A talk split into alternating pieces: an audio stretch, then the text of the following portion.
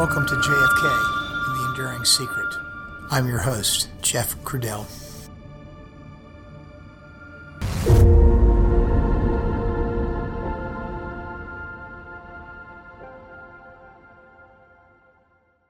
Hello, everyone, and welcome back to the podcast. Today's episode is episode 94, and it's a continuation of episode 93, where we were initially introduced to James Jenkins. Jenkins was one of the two autopsy technicians that was present that day at Bethesda and participated in the autopsy. Jenkins is believed to be one of the more credible witnesses to the events that occurred that evening. Well, we're just going to get right back into it. So, without further ado, let's listen to episode 94 of JFK The Enduring Secret.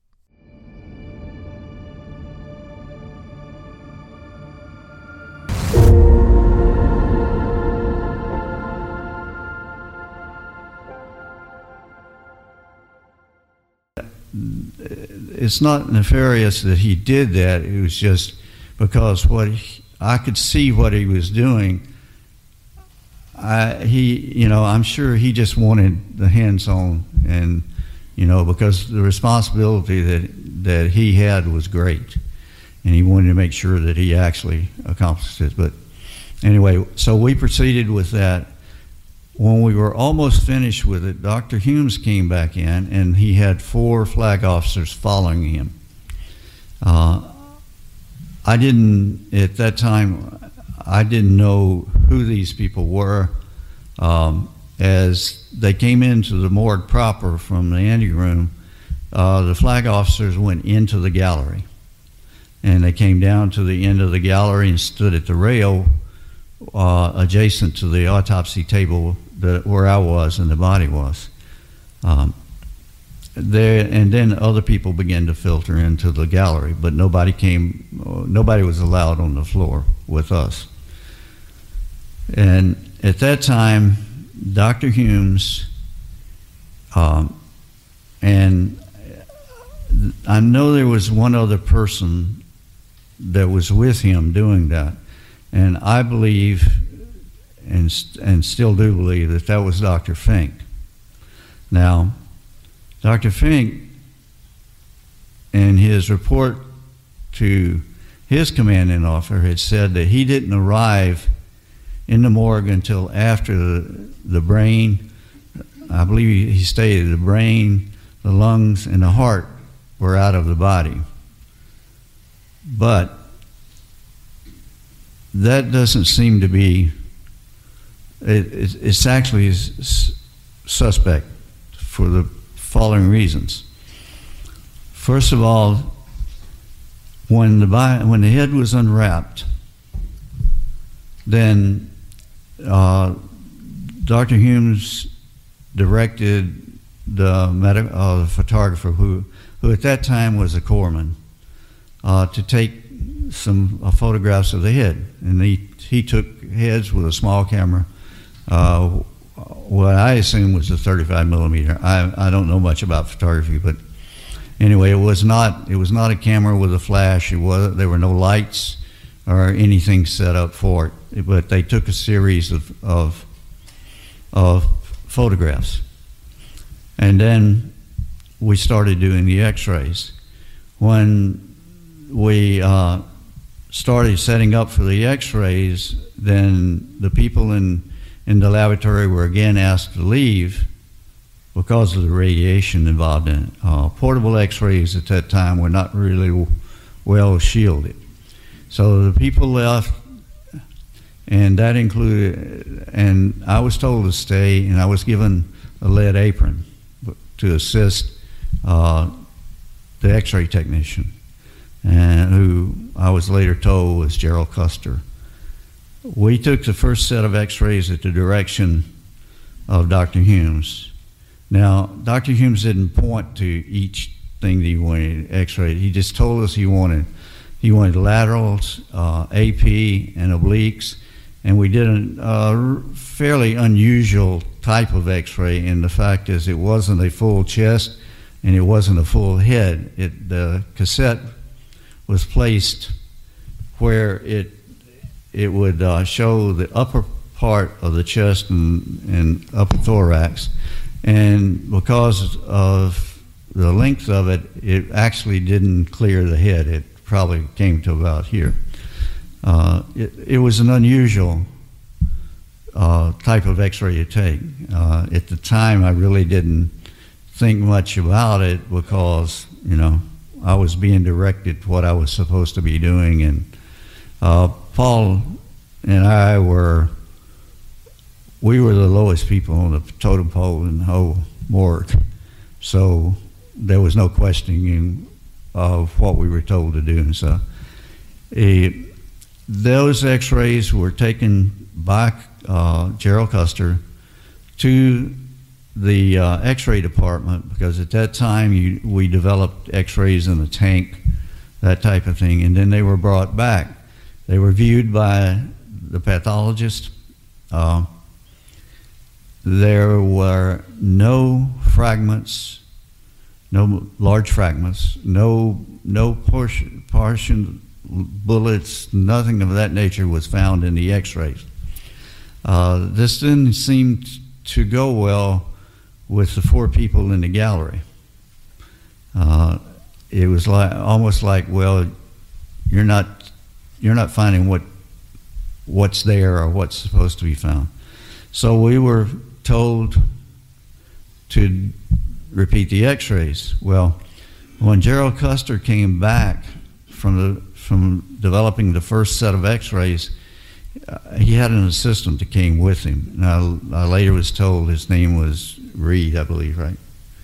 And uh, they began to repeat the X-rays that that Jerrol and I had done in the beginning.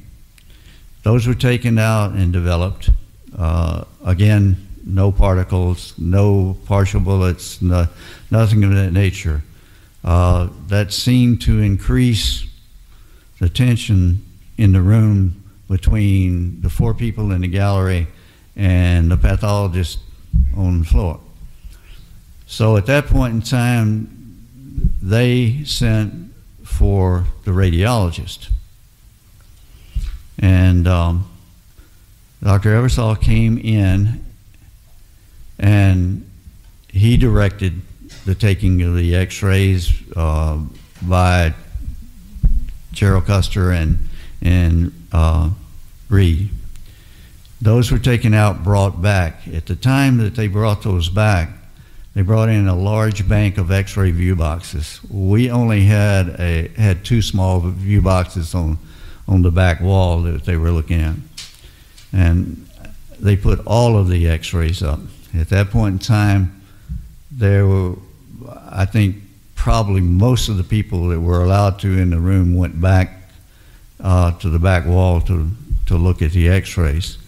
Uh, I didn't I didn't go all the way back there, but from the distance that I I could actually see the X-rays. Uh, at that time, I really didn't have the experience to to read an X-ray. Uh, I could tell if it was a broken bone or a cloudy chest, but that was the extent of, of my abilities. But I did view the X-rays, and and the results was still the same. No no fragments, no partial bullets, uh, nothing of that nature. Uh, I know that in, I have. I, I know that there have been reports that there were bullets that fell out on the floor. Uh, there were large fragments taken from the behind the ear, uh, things of that nature. Uh, I, I never saw that. If it had occurred, I think the four flag officers would have been dancing on the, on the seats. Uh, but anyway, that never occurred. After we did the x rays, uh, Dr. Finck and Dr. Humes uh, began to examine the head.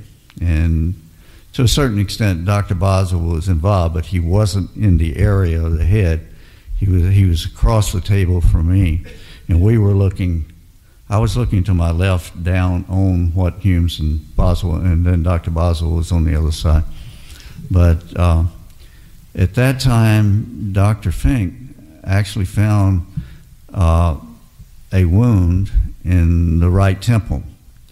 It was slightly forward of the ear and a little above it. Uh, Dr. Humes and Dr. Uh, Finck were discussing this wound. Uh, I could I could see the wound, but it uh, it was in the hairline, and the only reason I could see I could see the wound was because uh, Dr. Finck was, you know, they were moving the hair and and looking at it, and the wound had gray borders. It was um, wasn't exactly round; it was more of an oblong type thing, and it was about the size of one's tip of, of, the, of the little finger. And Dr. Finck speculated that the graying may be from a, from a bullet. Well, at that point in time, Dr. Uh, Humes was called to the gallery to talk to one of the military people. Uh, I later was told that that was uh, Dr. Burkley, who was a physician's private uh, was a private physician for for uh, the president. He came back to the table immediately. He told Dr. Finck, "We need to get back. We need to get back on the head wound." So they went back to examining the head wound, and the small wound in the right temple was never returned to that night. It was never re-examined. They they didn't turn to they didn't return to the examination of it. There was never any conclusion as to whether it was actually a wound, uh, a wound, uh, whether it was entrance, exit, uh, anything of that nature. The um, after they began examining the head wound, uh, they were examining it uh, basically what had happened was that you know we had when when the, the secondary wrap on the head was taken off uh, the wound had adhered to the wrap so when it was being taken off the the wound actually kind of separated and then when the wrap, when the wrapping was removed from or separated from the wound itself and removed the it, the wound closed up back up, uh, with the exception of where bone and tissue was missing. And and uh, consequently, after that, uh, like I said, we had we had done preliminary photographs uh, with Dr. Ebersole coming in. Uh, Mr. Stringer, who was a civilian photographer and actually was in charge of the photography school there, uh, he came in and then he took over the um, process of uh, photographing uh, what the doctors request, and that the photographs uh, were done all through through the autopsy itself at different stages at the request of Dr. Finck, Dr. Humes, or Dr. Boswell wanted photographs of this.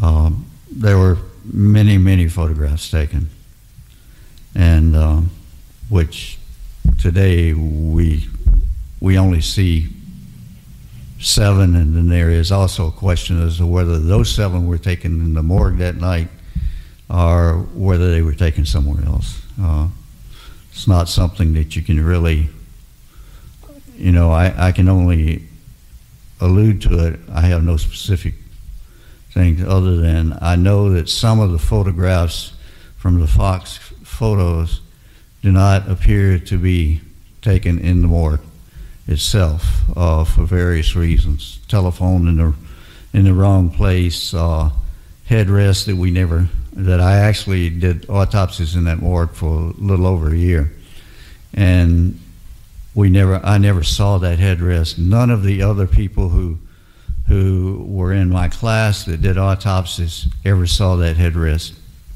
and I'm not sure that that the autopsy table where we usually did the autopsies really, really had had the ability to have that headrest mounted on it.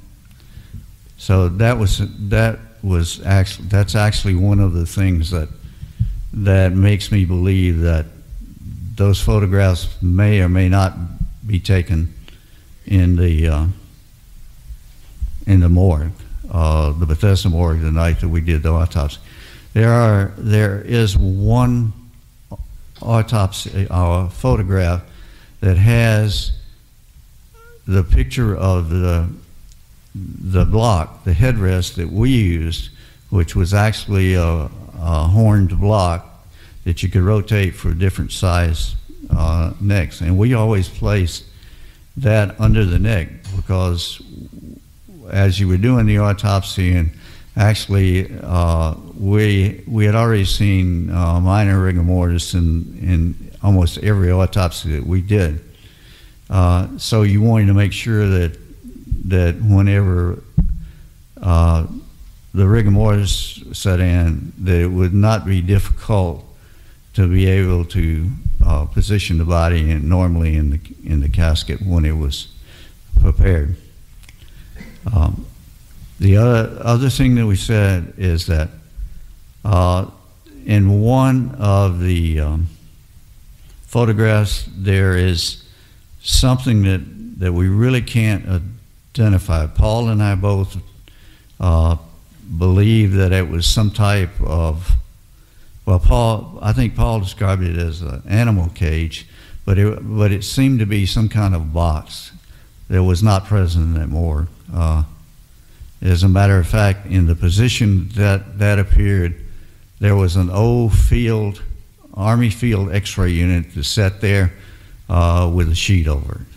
Uh, we very rarely used it because uh, when we did use it, it radiated everybody that was in the morgue everybody was in the hallway uh, anyway, anyway, or in the galley that was across the hall. So, as I said, it was more or less used as a, as the last resort when we couldn't get a portable X-ray from the X-ray unit with a technician. Uh, some of the other thing was uh, concerning the telephone.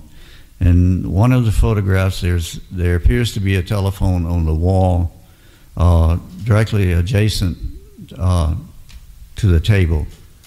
The telephone in the morgue was actually it, by the deep sink that just before you go into the hallway where the brain room, uh, the dirty linen room was, and at the end of that short hall, there was a dressing room.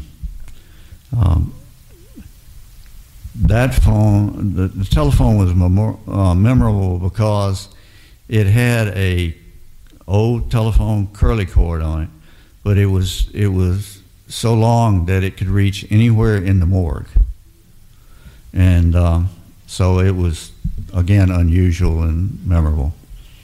We um, from there we you know we we progressed. Uh, Dr. Humes uh, actually removed the brain, uh, and some of the uh, the wound actually spread open and, and returned. Um, that's significant in, in two aspects. Uh, first of all, to remove the brain, that only had to be extended a short period of time uh, he also made a coronal suture from that suture down to the tragus, which is this part of the ear. Uh, because of the fracture in, in, the right side of the head, it, it, was extremely malleable. You could move it around with your hand. All we had to do was to separate those two. You could almost fold down the side where he, he did the, the incision, and the brain was right there and it could be removed. Uh, as Dr. Humes was removing the brain, he made a statement, uh, kind of an utterance to himself uh, about, well, you know, the damn thing almost fell out my hand. I didn't think much of it because I assumed that a bullet fragment or something has severed the spinal cord consequently, we could remove the brain. Anyway, Dr. Humes removed the brain. He handed it to Dr. Boswell, who was directly across the table from me. Dr. Boswell motioned for me to follow him. We went over to the bucket. The bucket was approximately a two gallon stainless steel bucket that we put formalin in. And then we had, had we always strung a gauze sling over the bucket where we would take the brain, turn it upside down, lay it in the sling, and we would infuse the brain through the internal carotids, uh, which are the vessels at the base of the brain. We would, by placing needles, uh, needles into the carotids, tying them off, and we had a carboy, which was a glass, a 55, well, it's five gallon, I guess it was, uh, large glass bottle is what it really was, and it had it had a system on it where we could the tubing came down, split in a Y. We put the needles on, and then we would open up the stopcock and allow the formalin to flow into the vascular system of the brain while we were doing the autopsy. At the end of the autopsy, we usually would disconnect that, drop the brain in the bucket, put a lid on it, and place it in the brain room, um, and to allow it to fix. Uh, once the brain, we we we went over Dr. Boswell. I I had you know we had to kneel down. I kneeled down. I don't know when Dr. Boswell handed me the brain. I turned it upside down and tried to put the needles in. Uh, it was little. It was unusual uh, in that the internal carotids had retracted, uh, and they were also shriveled a little bit. Now, the retraction is not so unusual. Uh, arteries have um, musculature to them, and they'll snap back whenever you when you cut them. But these were actually retracted as if they had been cut for some time. Uh, they had begun to shrivel.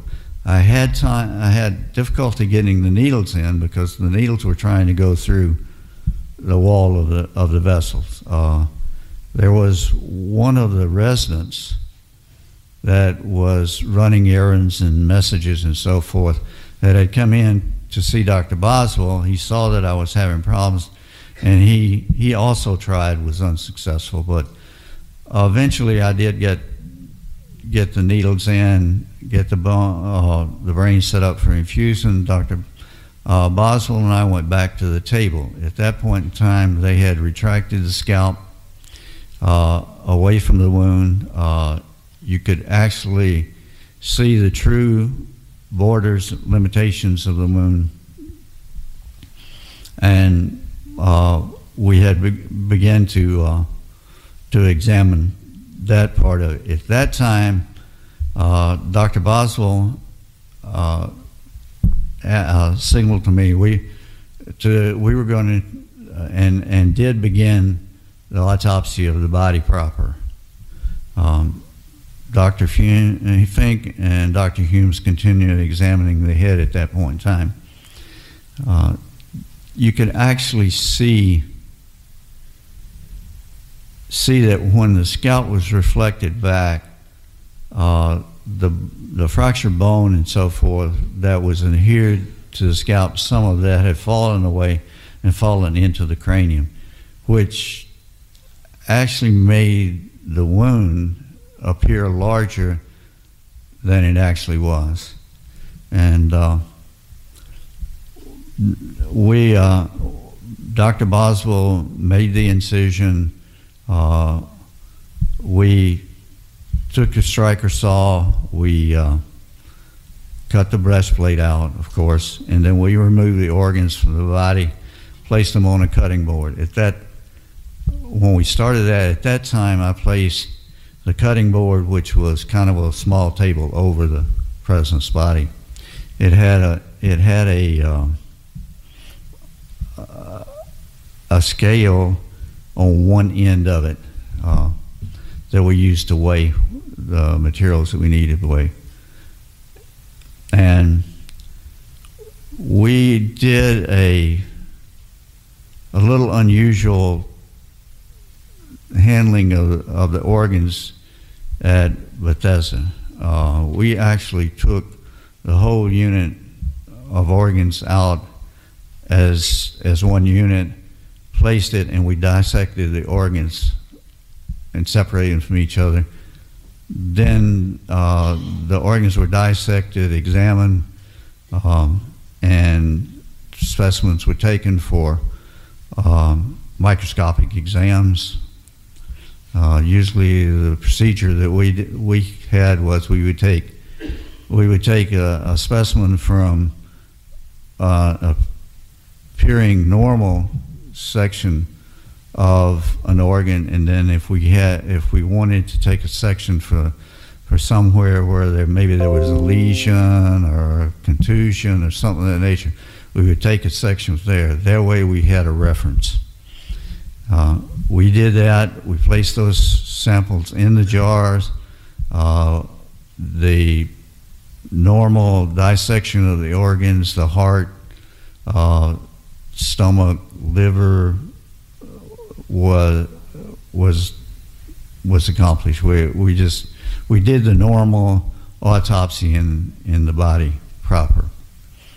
Uh, during the time that we had the organs out of the body, uh, Dr.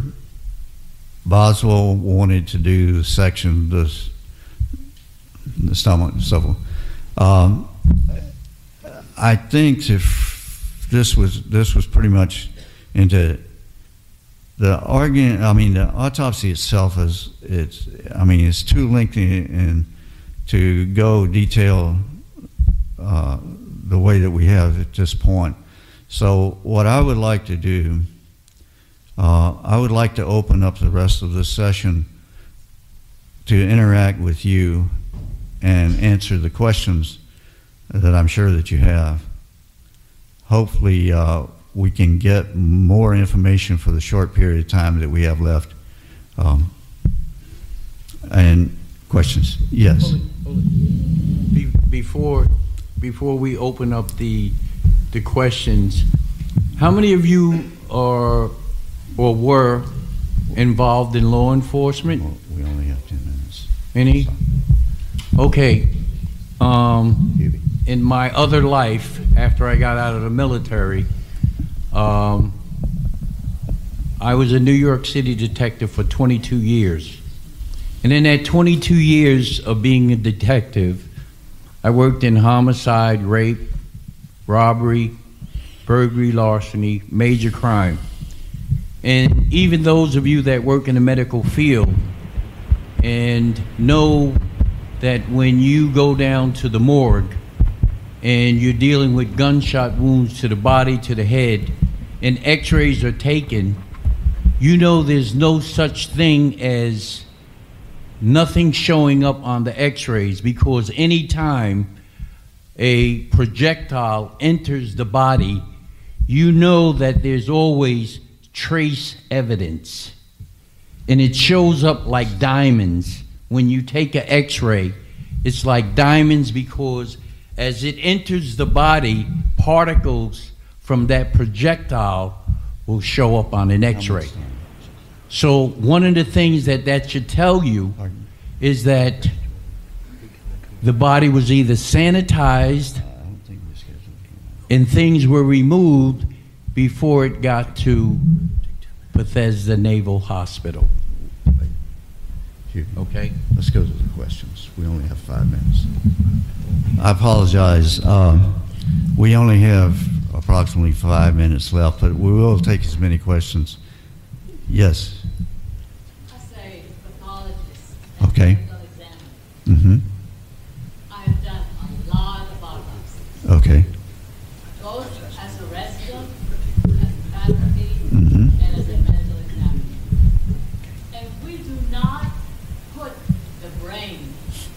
The bucket with the formalin, infused or not infused, before we determine the entrance and the exit We, um, our normal policy was that we did not weigh the brain. Uh, it was placed, it was infused, the brain was once it was infused, and it was infused during the time that we were doing the autopsy, it was put into the bucket at the end of the autopsy. The lid was put on it. It was put in the brain room for the supplemental autopsy. Uh, with infusion, we could do that uh, within shorter period of time, three, four days, as opposed to the lengthy time it would take by just dropping it in. That was the procedure that we followed at Bethesda. We followed a similar procedure in Philadelphia at the Naval Hospital there.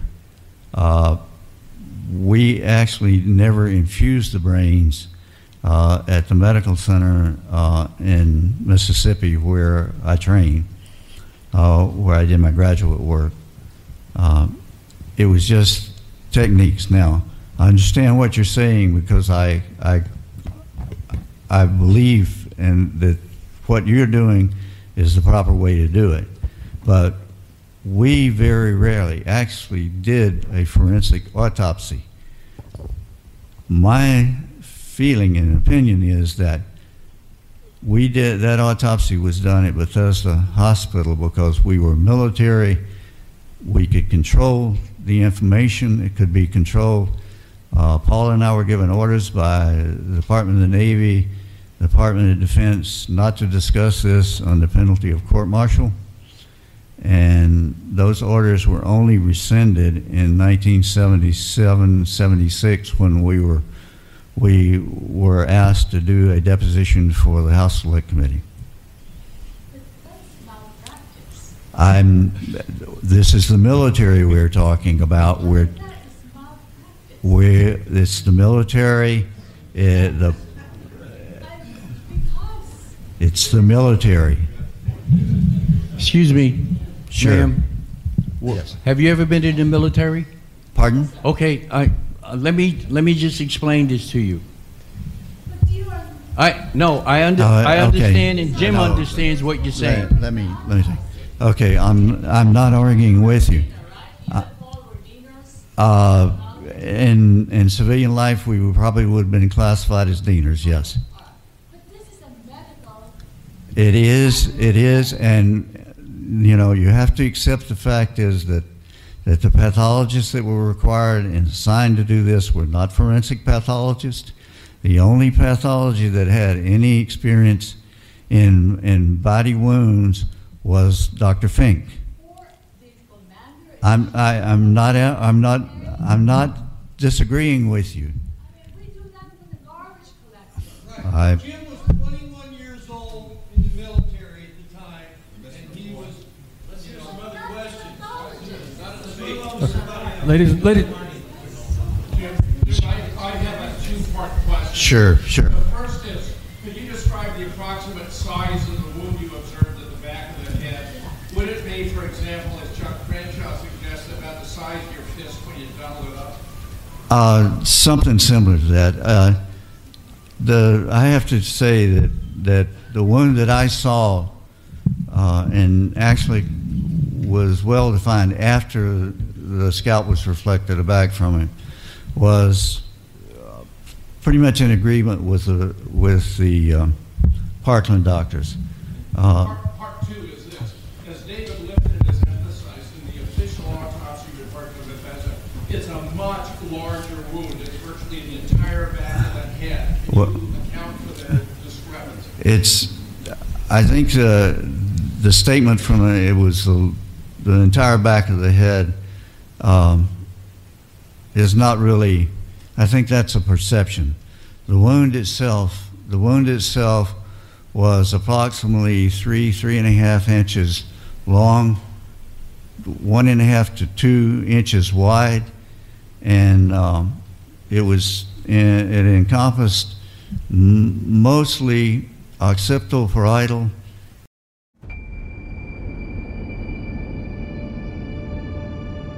Thank you for listening to episode 94 of JFK The Enduring Secret.